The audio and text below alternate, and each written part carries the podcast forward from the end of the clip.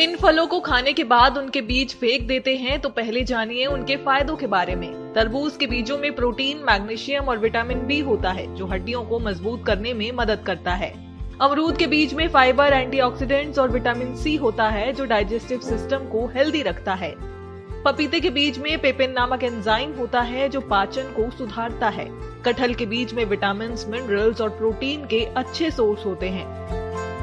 Antioxidant से भरपूर avocado के बीज कोलेस्ट्रॉल को कम करने, दिल संबंधी बीमारियों को कम करने में मददगार होता है।